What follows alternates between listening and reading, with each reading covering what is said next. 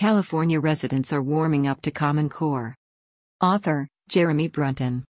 A recent poll by Children Now, a nonprofit advocacy group, has found support for Common Core standards is growing in California. The poll was conducted in September of this year. And 1,000 registered voters were polled. The results were encouraging in light of the fact that Common Core has received such a bad rap nationally over the past few years. The polling results showed the following 63% were either strongly or somewhat in favor of the standards.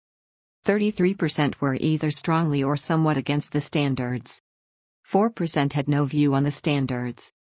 The poll also showed growing support among Hispanics, African American, and Asian voters over that of Anglo parents.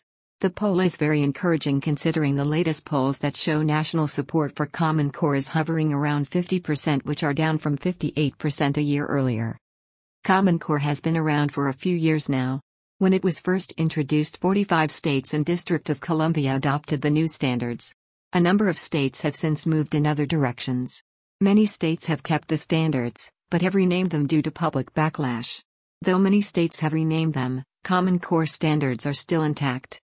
Common Core is now quickly becoming the norm for state educational standards. There are still some states that do not use them. An example of this would be Texas.